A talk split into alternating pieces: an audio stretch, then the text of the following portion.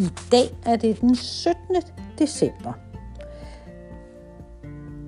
Den zoologiske have i Østerby er snart færdig, men der mangler stadigvæk en hel del. Der mangler også stadigvæk nogle dyr. I dag i Østerby var en rigtig, rigtig regnværsdag. Sådan en dag kender I sikkert godt, hvor det bare regner og regner og regner. Og hvor man skal have regnfrakker på, og man skal have gummistøvler på. Dyrene i den zoologiske have i Østerby, de er faktisk lidt ligeglade med, om det regner. Og hvis det skulle regne, så går de bare lidt i tørvejr.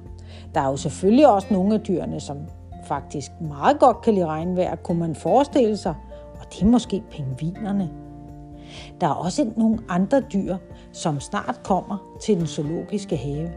Og det er øh, et flamingo.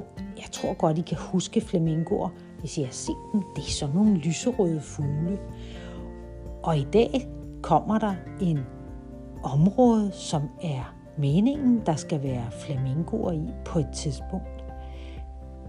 Og derudover så kommer der også løbeunger.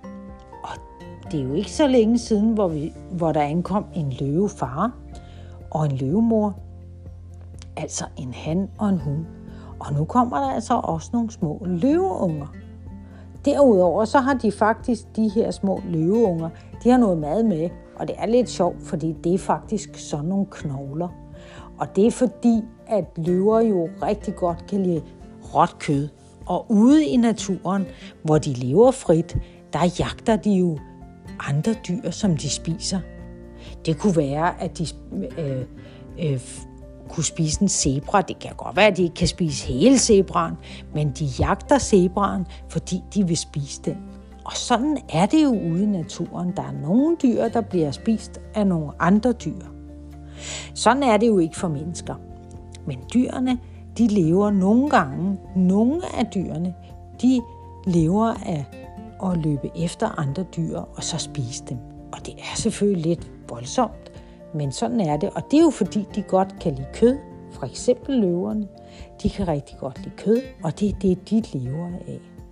Så små løveunger er kommet i dag til den zoologiske have i Østerby, og så er der kommet sådan et flamingoområde, som også på et tidspunkt kommer der sikkert nogle flamingoer, som skal bo i den zoologiske have i Østerby.